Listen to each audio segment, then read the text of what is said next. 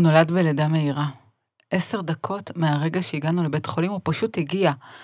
הבן זוג שלי בדיוק סיים לחנות, פרק את התיק, ואני לוחצת. הייתי בשוק. לידה חטופה, לידה מטורפת, לא צפויה.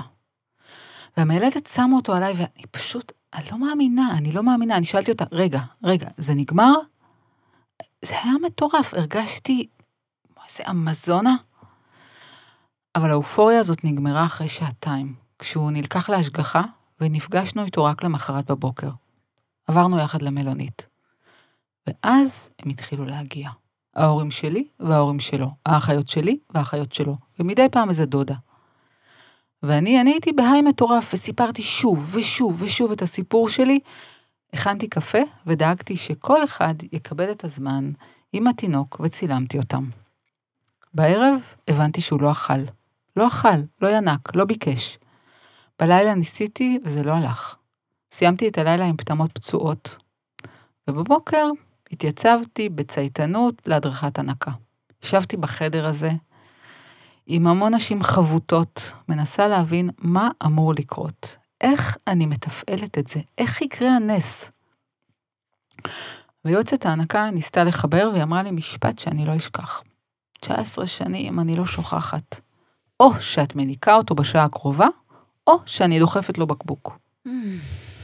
ברגע אחד היא מפילה עליי עשרה טון של תחושת אחריות, ואני מבינה שחובת ההוכחה היא עליי, וכדאי שאני אצליח במשימה הזו, כי זה חיים או מוות כאן.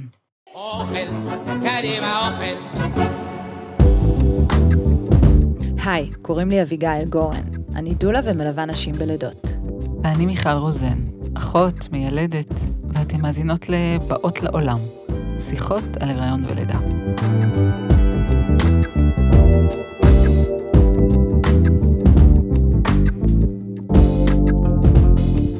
את יודעת, מיכל, מהדברים שסיפרת עכשיו, עושה רושם שעשית הכנה מעולה ללידה. את, התינוק והגוף, ללא ספק, באתם ללדת ולהיוולד. אבל אולי לרגע שאחרי, קשה, אי, אי אפשר באמת להתכונן. או שאולי כן, אני לא יודעת, את חושבת שאם היית עושה הכנה להור... להורות הכל כך ראשונית הזו, או אולי אפילו הכנה להנקה, אם היה אז דבר כזה, זה היה יכול לעזור? אני חושבת שנקודת המבט שלי הייתה נעולה על הלידה. אני בכלל לא התכוננתי למה שיש שם אחר כך. הייתי מרוכזת במשימה, לידה, בלי לחשוב על התוצאה שיהיה תינוק. שיש שם יצור קטן, שאני אחראית עליו, שאני uh, צריכה להזין אותו בחלב, וחלב שיוצא לי מהגוף. אני לא התעכבתי על זה, לא התעכבתי על מה מתרחש בשלב הבא. עבורי זה היה כמו להתכונן לקפיצה מצוק. לא ראיתי מעבר. ותראי, אני ילדתי לפני 19 וחצי שנים, וואלה, לא הכרתי מקרוב נשים מניקות. לא ראיתי תינוקות יונקים סביבי. אני לא ידעתי איך תינוקות שרק נולדו מתנהגים. לא ידעתי למה לצפות. אז היום אנחנו מקדישות פרק מיוחד להכנה להנקה. מתוך הבנה שזה מאוד מאוד יכול לעזור לכל אותן נשים שחושבות לבחור בהנקה כהזנה לתינוק שלהם. תראו, הנקה זו פעולה טבעית, ונראה כי זה פשוט קורה. אבל הנקה היא פעולה הדדית של אימא ותינוק. וחשוב ללמוד על המנגנון ולהבין שהנקה ראשונה היא פעולה חדשה, גם לך, האימא, וגם לתינוק. ואנחנו מקליטות פרק נוסף שידבר על הנקה מנקודת מבט של מורכבויות, ומנקודת מבט של בחירה, כמו להעניק או לא להעניק. פרק שיביא נקודת מבט רחבה יותר. והיום, ממש ממש, נמצאת איתנו הילה לברן חותם, יועצת הנקה מוסמכת, IBCLC. והילה, את חושבת שאת uh, תוכלי לקפוץ לאתגר של הכנה להנקה, נרמול, טיפים וכל זה באיזה פודקאסט של 25 דקות? ברור, בעיניי הכנה להנקה זה קריטי, והייתי רוצה שכל האימהות שעומדות ללדת יעברו וישמעו את זה. אוקיי, אבל רגע לפני, כמובן, אנחנו הרי חייבות איזשהו סיפור לידה. תיזכרי רגע בעצמך. הילה, את לפני הלידה הראשונה שלך, אה, מתי ילדת לראשונה, ו- ובהקשר של הנקה, התכוננת להנקה? היה דבר כזה הכנה להנקה? לא, ספרי. לא היה דבר כזה בכלל. אני ילדתי לראשונה לפני 20 שנה בגרמניה, וכמוך מיכל, לא ידעתי שום דבר על הנקה ועל תינוקות. היה לי ברור שאני מניקה, ולא שאלתי את עצמי שום דבר לגבי הנקה. גם לא פגשתי לפני כן נשים מניקות. יותר מזה, לא ידעתי שום דבר על החיים אחרי הלידה, על התינוקות, על התנהגות, על עצמי אחרי הלידה, לא ידעתי כלום.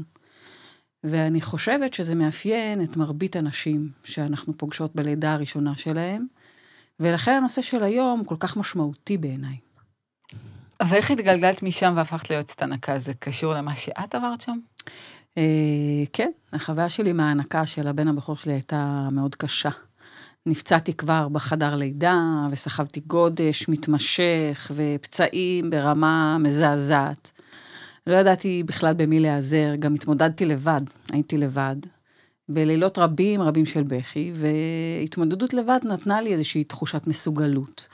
אבל זה גם הפגיש אותי עם קושי עצום ועם חרדה.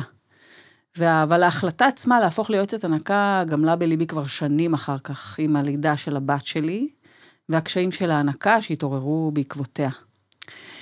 גם לאמהות מנוסות יש קשיים רבים בהנקה, ואני יודעת עכשיו שידע על מה שצפוי, על השינויים בגוף, על הציפיות של התינוק אחרי הלידה, על האופן של ההתנהגות שלו ועל איך הגוף מתנהג, הם מרכזיים לתחושת המסוגלות. ותמיכה כמובן. בלי תמיכה ועזרה והכוונה זה קשה מאוד. אסור, אסור להיות לבד. אתן מדברות, וגם את, מיכל, בסיפור שאת הבאת, וגם עכשיו שהדברים שאת מביאה, המקום הזה של היעדר השבט, היעדר התמיכה, שפעם הייתה כברור ומובן מאליו, שככה יולדים ויש אימא ויש סבתא ויש דודה ויש תמיכה ויש המון המון אה, ידע זמין, מזכיר לנו שזה בסדר לבקש את התמיכה והעזרה, ואף כדאי. נכון. אנחנו רגע ככה חוזרות לשלב ההיריון. הילה, בהיריון, למה כדאי לשים לב? אה, איך אה, אנחנו יודעות שהגוף מכין את עצמו להנקה? אה, שהכל בסדר, או אולי יש משהו שבגינו אני לא אוכל להעניק? מה, מה קורה שם בהיריון? זו שאלה טובה. יש הרבה נשים שחושבות שצריך להכין את הגוף בדרך כלשהי, אבל אין שום דרך כזאת. הרוב המוחלט של הנשים יכול ומסוגל להניק, וגם לייצר את כל החלב שהתינוק זקוק לו. אין שום צורך להכין את הגוף, אבל כן רצוי, מצד שני, להתכונן ולדעת איך הגוף מתכונן להנקה. ולדעת למשל שהחלב מיוצר כבר בשבוע 16, ולמעשה הוא ייווצר בכל מקרה, מהרגע שהשליה תצא. מהרגע שהתינוק יצא החוצה, החלב יתחיל להיות מופק. ואנחנו צריכות לדעת מה צפוי, איך הגוף שלנו יתנהג ואיך התינוק יתנהג.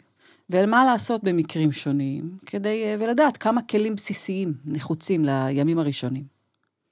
את יודעת, ב- בלידות הרבה פעמים אני רואה, ממש בשלב הזה שהתינוקות רק מונחים על אימא, אני רואה אימא נסערת, רק ילדה, תינוק צווח, ממש מתרגל את הנשימות הראשונות שלו, ובתוך כל זה, היא גם מיד רוצה להעניק.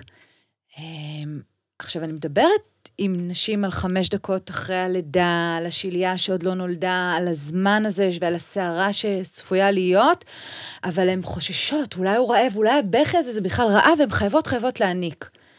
אז הילה, מה, מה הסימנים הראשונים שחשוב ככה להסתכל, או לגבי החיבור הראשוני, על הרפלקס מציצה, כל מיני דברים שככה עולים לנו ברגעים האלה, תעשי לנו סדר.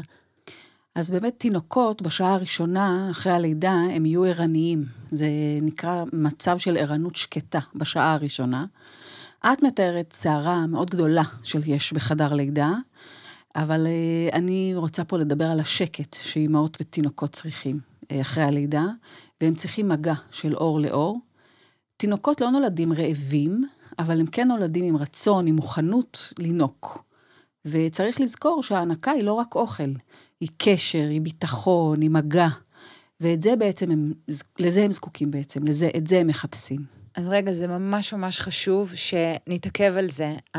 הקשר, השקט, הביטחון, המקום שאימא יכולה עכשיו לייצר תחושה נעימה ובטוחה אצל התינוק שרק הגיע לעולם הזה, וששניהם ביחד בעצם יכולים להרגיע, להתחבר ולעכל את כל מה שהם עברו ברגעים האלה, ורק אולי כשזה ככה מרגיש נינוח, להתחיל ולנסות את ההנקה הראשונה.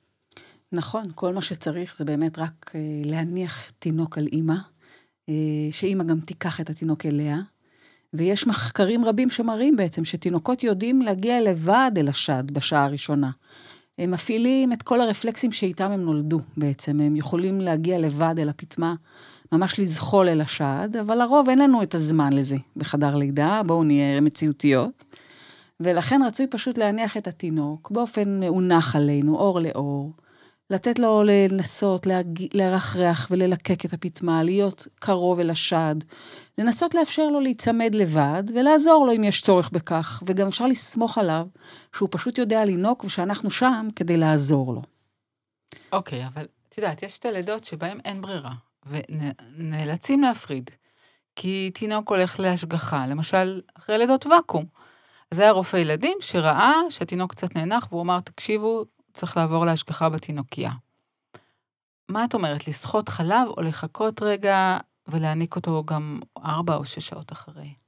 נכון, בהרבה מאוד לידות יש באמת הפרדה בין האם לתינוק. אבל אנחנו אופטימיות בהנקה, זאת הנקודה החשובה. אני כן ממליצה להתחיל לסחוט חלב מוקדם ככל שניתן. גם אם לא הייתה הפרדה. בכל מקרה, תינוקות, לרוב אחרי הלידה, הם ישנים כמה שעות, לאחרי, אחרי אותה שעה של ערנות שתיארנו, אז כדאי בערך שש שעות אחרי הלידה, אם התינוק עדיין לא ינק, אז להתחיל לסחוט חלב, או להניק כמובן. רגע, רגע, לסחוט חלב זה כזה עושה לי... אני שומעת סירנה בראש, אני מתכווצת. מה לסחוט? כאילו, באמת, איך, איך לסחוט, אה, זה רגיש, זה, זה, זה הכל מאוד מאוד אה, סוער עכשיו. ואת אומרת את זה, ואני רוצה להבין על מה את מדברת. אז סחיטה זה באמת פעולה שקשה להסביר אותה במדיה הזאת, אבל אני מבטיחה שאני אצרף לינק לסרטון, לסרטון מעולה של סחיטה, ועכשיו אני אענה באופן עקרוני על הסחיטה ביממה הראשונה. הכמות של החלב היא, היא קטנה, זה, החלב נקרא קולוסטרום בשלב הזה, והכמות קטנה מאוד. מומלץ לסחוט לתוך כפית, או אפילו על האצבע, ולתת לתינוק. אם הוא לא בקרבתנו, אולי בתינוקייה, אז אפשר ורצוי מאוד לסחוט לתוך מזרק עם פקק, ולשמור, ולתת לאחיות שייתנו לו, אם הוא לא איתנו. רגע, נגיד שאנחנו בחדר לידה אולי, או במחלקה, mm-hmm.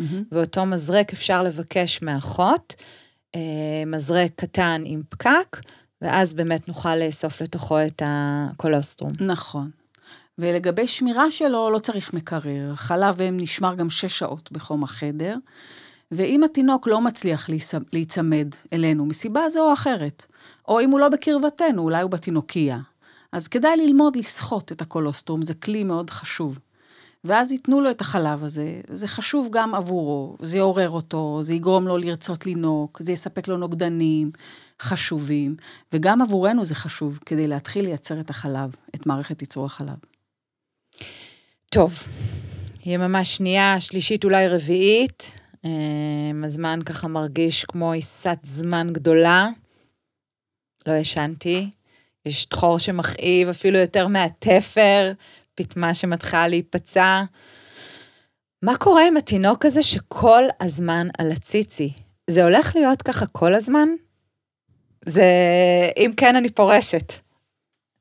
אז על היממה השנייה בעיקר אני רוצה לדבר, כי זאת באמת יממה לא מדוברת כל כך. וזאת יממה קריטית. Uh, הרבה פעמים אני שומעת מאמהות שאף אחד לא הכין אותי ליממה הזאת, לא אמרו לי עליה כלום, כאילו זה איזה סוד. אבל חשוב לדבר עליה. זאת היממה שבעצם התינוק מתעורר, אם אמרנו שקודם הוא היה ישנוני, והוא מתחיל לינוק, והוא לא מפסיק לינוק. למעשה, הוא בעצם קורא לחלב להיווצר, ובתהליך הזה הוא בוכה הרבה. ועם ההתנהגות הזאת, שהיא בעצם תקינה לחלוטין, אנחנו מתחילות לחוש חוסר ביטחון. אז זה השלב שקוראים לו ערך הדבש בין האם והתינוק, כי זה לילה לא פשוט, בואי.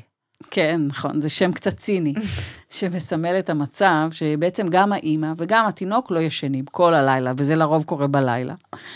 ואז מסביב אנחנו מתחילות לשמוע המון קולות שמערערים אותנו. אין לה חלב, הוא רעב, תתני לו תמ"ל וכולי, ובעצם התינוק בוכה, כי הוא רוצה להמשיך לינוק. לא כי משהו לא תקין, אלא ההפך, זאת התנהגות תקינה. וזה שלב שחשוב מאוד להחזיק ליולדת את היד, לעודד אותה, לאפשר לה להישאר הרבה זמן עם התינוק, ופשוט להעניק. כי זאת השקעה לטווח הארוך, כי למחרת החלב מגיע. אז זה שלב שחשוב להכיר אותו, לא לפחד, להמשיך ולהעניק. לפעמים זה באמת לוקח שעות ארוכות. אה, ו... אבל אם אנחנו מכירות את זה ואנחנו מצפות שזה מה כן. שיקרה, כן. ולא לפחד מהבכי, להמשיך להעניק, אז זה, זה פשוט השקעה, כמו שאמרתי. אם נפצעים בשלב הזה, אז זה כמובן מאוד קשה. וקשה לאפשר את היניקה המתמשכת. וזה באמת שלב שבו אני ממליצה להתייעץ מיד עם יועצת הנקה, לא להישאר לבד עם הקושי. אוקיי, okay, אז באמת אנחנו במחלקה, עייפות, כאבים, שמחה, אופוריה, כל מה שדיברנו, הדולה הלכה.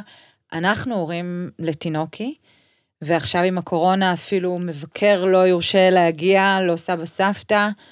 הילה, תני לנו כלים פרקטיים, מה חשוב שההורים ידעו מבחינת ההאזנה? כל כמה זמן, לנהל רישום, לא לנהל רישום, יש אין קקי, יש כל הדברים האלה. איך אני כאימא טריה מצליחה לשמור על הילד שלי בחיים? שאני לא ארעיב אותו חלילה. זה אחריות ענקית. זה באמת תחושת אחריות מאוד גדולה. אבל בעצם צריך להכיר רק כמה עקרונות פשוטים, כדי לדעת אם התינוק מקבל מספיק חלב, שזאת באמת שאלה שהרבה אימהות שואלות את עצמן. אה, דבר ראשון, לראות שהתינוק יונק בזמן היניקה, ולא ישן. אפשר גם לשמוע אותו בולע לפעמים. ושהוא כמובן עושה פיפי, ולפחות אחד ביממה הראשונה, ושניים ביממה השנייה, ושלושה ביממה השלישית, וכך גם קקי באותו מספר. ושהוא נרדם, ושהוא שבע אחרי הנקה.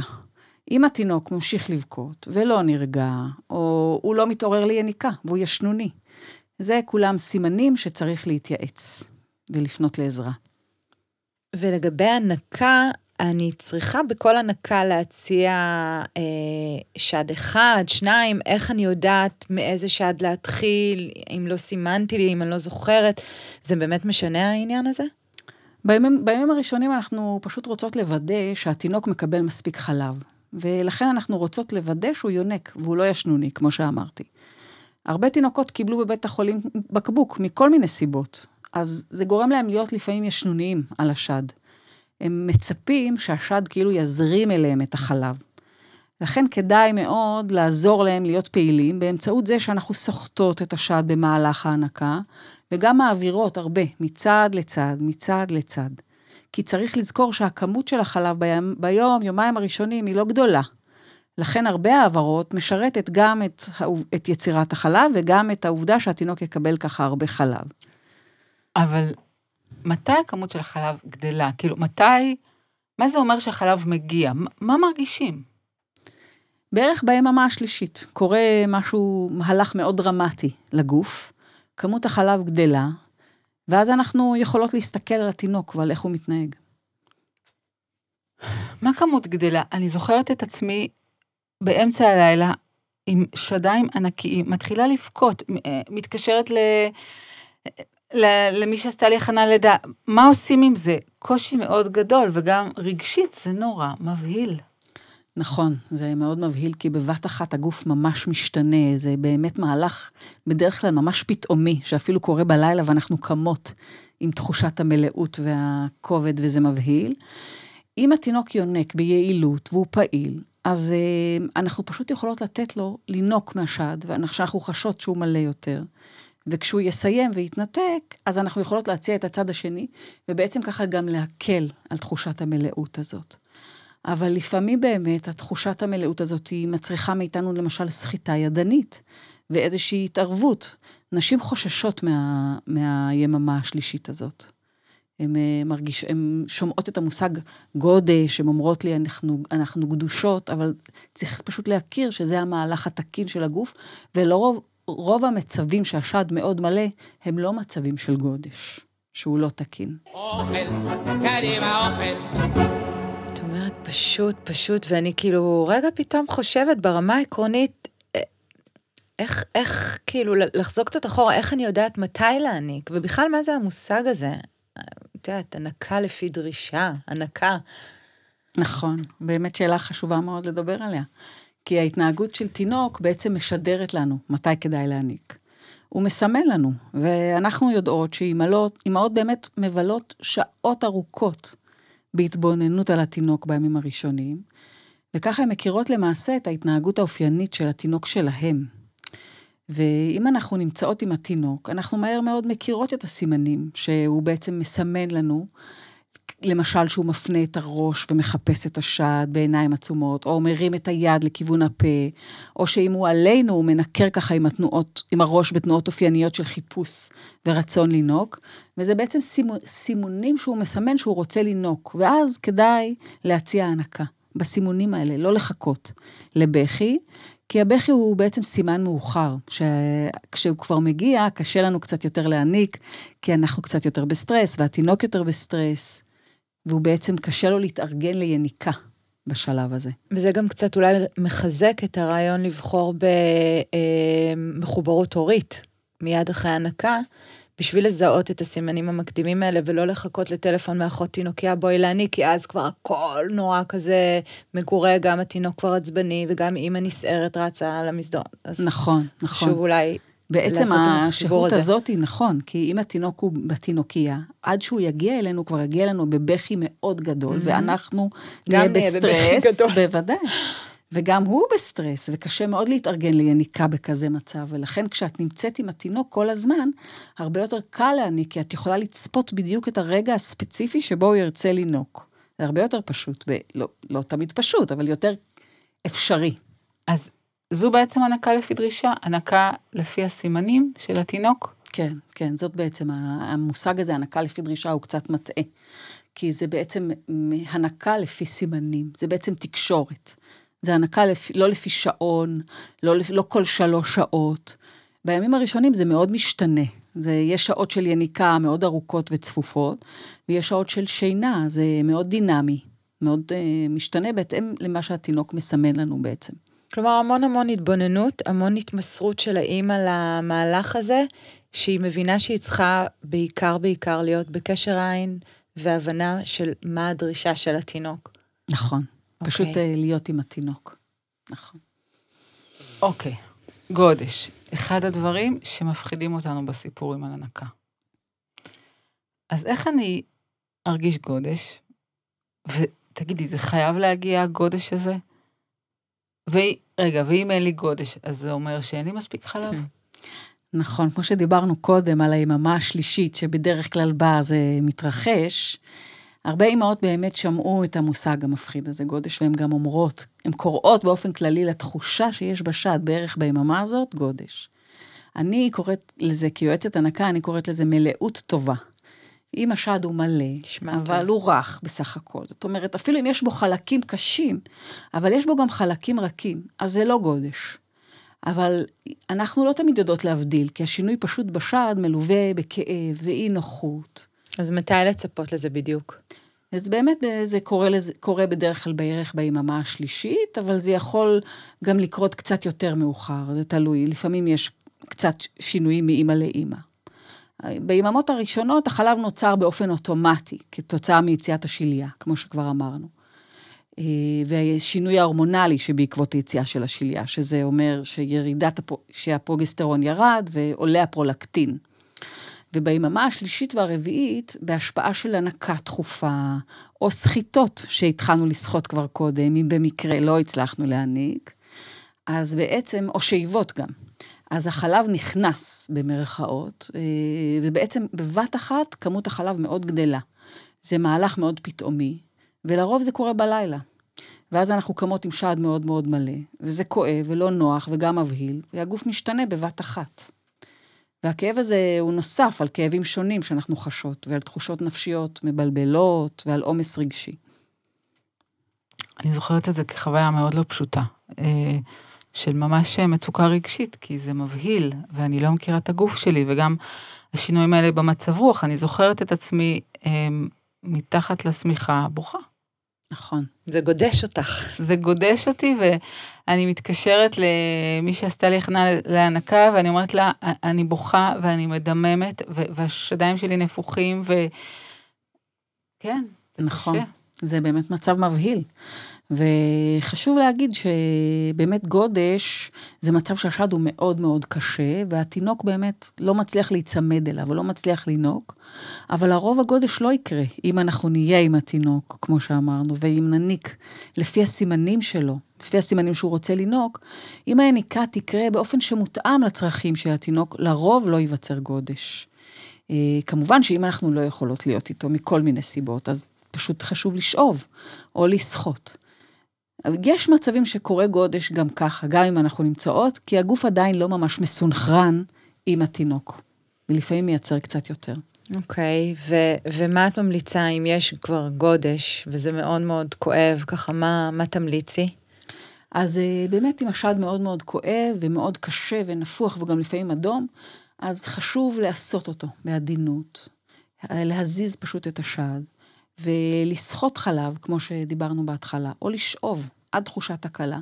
לפעמים צריך להניח, אה, לחמם את השד כדי שהחלב יצא, ואחר כך אנחנו לרוב ממליצות לקרר אותו, אחרי השאיבה או הסחיטה. אבל אם המצב הוא קשה ברמה שהחלב ממש לא יוצא, ואנחנו מרגישות כאב מאוד גדול, אז צריך לבנות לעזרה מקצועית, לא להישאר עם זה לבד. אני הרבה פעמים אומרת ליולדות, אה, לרכך ולחמם לפני, להרחיב את הצינור, ולקרר ולכווץ אחרי, לסגור את הצינור.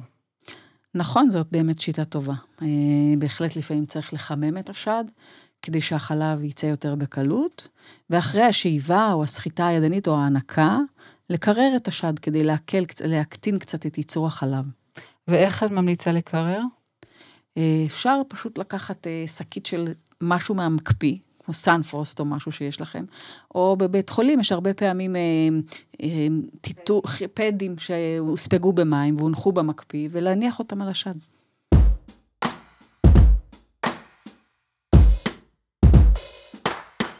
אחד הנושאים הכי כואבים ושהכי זכורים לי בגוף, אלו הפטמות הפצועות. אני ממש נזכרת בכוכבים שראיתי. מה עושים עם זה, ולמה לעזאזל זה קורה? כן, פטמות פצועות זה שכיח, ולרוב הסיבה זה שההצמדה היא לא נכונה, ההצמדות של, של התינוק היא לא מיטבית, היא לא אידיאלית אל השד. ולפעמים זה קורה אפילו רק מפעם אחת, מספיקה פעם אחת שהתינוק נצמד לא בצורה נכונה, אבל בגלל שאחר כך היניקות הן מאוד דחופות, הפצע גדל. ולרוב הסיבות הן פה שלא היה פעור מספיק, או תנוחה ש, של השפתיים שלא היו ממש על העטרה. צריך לזכור שבכל תנוחה, מה שחשוב מאוד זה לאפשר לתינוק לפתוח את הפה גדול גדול, ורק אז להצמיד אותו לשד. יש גם על זה הרבה סרטונים שאני ממליצה לכם לראות באינטרנט לפני הלידה, כי קשה קצת לדמיין את זה. אבל uh, כדאי פשוט להתחיל כשהפטמה מכוונת לאף של התינוק, לחכות לפתיחת פה גדול, ואז להצמיד אותו. לא לזוז כלפיו, אנחנו יציבות, והוא בא אלינו. זה מאוד חשוב. ובכל מקרה, אם הפטמות פצועות וכואבות, תפני ליועצת הנקה, אני שוב פעם אומרת את זה, אל תישארי לבד עם הקושי. אל אה, תחשבי שהקושי הזה הוא דבר שאת חייבת לעבור. תמיד תעזרי. אבל אמ, כמה, כמה להעניק? דברי איתנו ברור, הרי על השד אין שנתות, אני לא יודעת כמה הוא קיבל, כמה אני אמורה להעניק?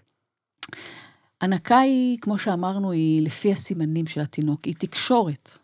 פעם היו קוראים לזה באמת הדרישה של התינוק, אבל זה לא דרישה, זה סימנים. באנגלית קוראים לזה Q, זאת אומרת רמז. נכון, וזה בעצם מסמן שהנקה היא לא רק אוכל וחלב, היא מערכת יחסים שלמה, והיא תקשורת.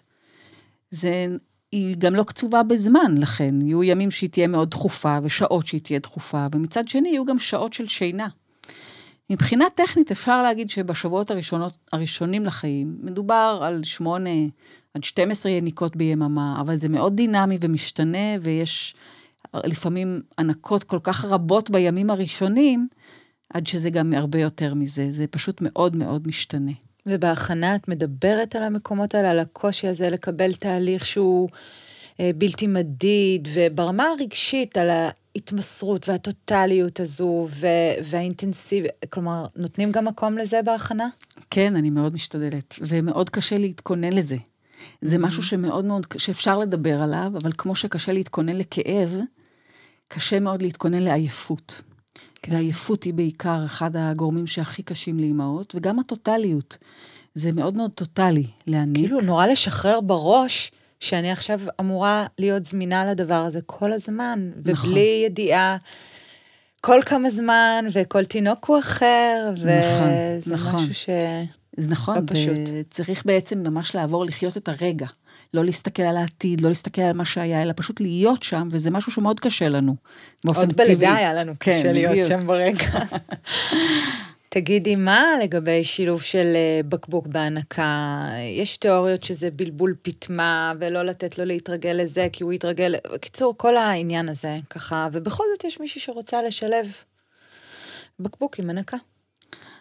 השאלה של ההכלה מבקבוק היא באמת שאלה מאוד חשובה, כי הרבה מאוד אמהות חוששות מהנקה בלעדית, מהמושג הזה, הנקה בלעדית. והרבה מאוד אמהות אומרות לי מההתחלה, עוד בהכנה באמת, שהן לא רוצות רק להעניק, כי הן רוצות שבן הזוג יהיה שותף בהנקה למשל. בעצם חוששות גם מהתובענות הענקית שתיארנו אותה קודם. וגם יש הרבה תינוקות שמסיבות שונות מקבלים בקבוק בבית חולים. ועדיין הם מסתדרים טוב מאוד עם הנקה. זאת אומרת שזה לא תמיד בהכרח פוגע בהנקה, אבל יש תינוקות שזה קשה להם, שזה קשה להם להיחשף לבקבוקים, וזה קשה להם לאחר מכן אה, לינוק. ולכן, אם יש אפשרות לא להציע בקבוק בימים הראשונים, אז אנחנו ממליצות לרוב לחכות אה, עם הבקבוק עד שההנקה תתבסס. זה מונח קצת לא מוגדר, אבל הוא מתייחס לתחושה טובה בהנקה, כשאנחנו לא פצועות, אנחנו מרגישות סוג של התבססות של הקשר, והבנה שלנו את ההנקה, והתינוק עולה טוב במשקל. זה בדרך כלל קורה בערך בגיל שבועיים-שלושה, לא מיד. ואז בשלב הזה אפשר, אם צריך ואם רוצים, לשלב מדי פעם בקבוק. ואני ממליצה בשלב כזה להתייעץ עם יועצת הנקה, כדי לדעת איך לעשות את זה בצורה טובה. כדי שזה לא יפגע בהנקה ולא יפגע בנו, כי בכל זאת, לפעמים זה גורם לכך שלא נניק כמה שעות, שלא, זה, שלא ייפגע לנו, ה, שלא ייווצר. לנו גודש, למשל, או מלאות לא נעימה. וזה רלוונטי גם למוצץ? עניין הבלבול? בדיוק אותו דבר גם אוקיי. עם מוצץ, כן. הילה, אפשר עכשיו שאלה פחות טכנית? אימא שממש רצתה להעניק, היא עשתה הכנה להנקה, הייתה בליווי רציף עם יועצת ההנקה, והיועצת ההנקה הייתה קשובה, והסביבה מאוד מאוד תמכה, אבל משהו שמה לא טוב לה. ובכל פעם, היא אומרת לי, כל פעם שאני שומעת את הבכי, או את הקולות של התינוק שהוא משמיע לפני האוכל, אני רק רוצה לברוח. מה אומרים לה? מה את אומרת לה? אה, אני אומרת לה שאני מבינה אותה מאוד, כי אני רואה את ההנקה כחלק מההורות, ואני לא רואה אותה כמטרה בפני עצמה. היא פן אחד של ההורות, וצריך לזכור את זה. ובאמת, סביב ההנקה יש מורכבות מאוד גדולה, הרבה קושי, היא גם מעלה ומציפה המון נושאים ותחושות. לפעמים היא, היא עלולה באמת לגרום איזשהו סבל, איזשהו קושי, וחרדה, וכאבים, וצריך למצוא את הדרך להקלה. יש הרבה מאוד דרכים להעניק, אין רק דרך אחת. יש אימהות שמשלבות בקבוקים בהנקה, אפילו מההתחלה. יש כאלה שרק שואבות, אה, ויש, ויש נשים שרק מניקות. אין דרך אחת. אה, כמו בכלל בהורות, אין דרך אחת למערכת יחסים קרובה ומקושרת. כך גם בהנקה. צריך תמיד תמיכה, והרבה פעמים כדאי למצוא יועצת הנקה שתלווה אותך לאורך הדרך, כי זאת פשוט דרך, זה תהליך מאוד ארוך. אנחנו נסכם? מה שאני רוצה להגיד לסיום הפרק הזה של הכנה להנקה, זה שההנקה היא תהליך. היא פן בהורות, והיא משתנה כל הזמן, היא מאוד דינמית. חשוב מאוד להכיר את הבסיס כדי להתחיל בצורה טובה, ונגענו בו קצת היום, בחלק מהדברים. חשוב לסמוך על עצמנו, להיעזר בבני משפחה תומכים, ובאנשי מקצוע, ש... ובנשות מקצוע שאנחנו סומכות עליהם. עבורי, להקשיב לך זה ללמוד להכיר בכל האפורים. שזה לא רק כישלון או הצלחה. קודם כל בואי נעשה תיאום ציפיות לפני. אחר כך תיאום ציפיות אחרי כמה ימים, אחרי שבועיים. עבור רוב הנשים זה תהליך שייקח זמן. וכל רגע אפשר רגע לחשב את המסלול מחדש ולראות מה את רוצה ומה מתאים לך. ואני אה, אגיד שכמו שאני דוגלת בהכנה ללידה, ככה אני גם מאמינה שכדאי וחשוב לעשות הכנה גם להורות הראשונה ובתוכה גם את ההנקה. אה, זה תפקיד ענק של אימא, שרק נולדה בעצמה עכשיו.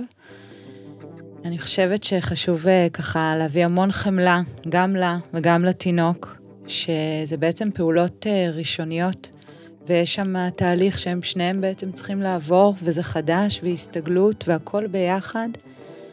ויש את מי שההנקה תהיה קלה מהרגע הראשון, ויש מי שיהיה לה מאוד מאוד לא פשוט. ולאט לאט, ולהזכיר לכן שכולכן אימהות נפלאות. תודה רבה, הילה. בשמחה, תודה, תודה. לכם.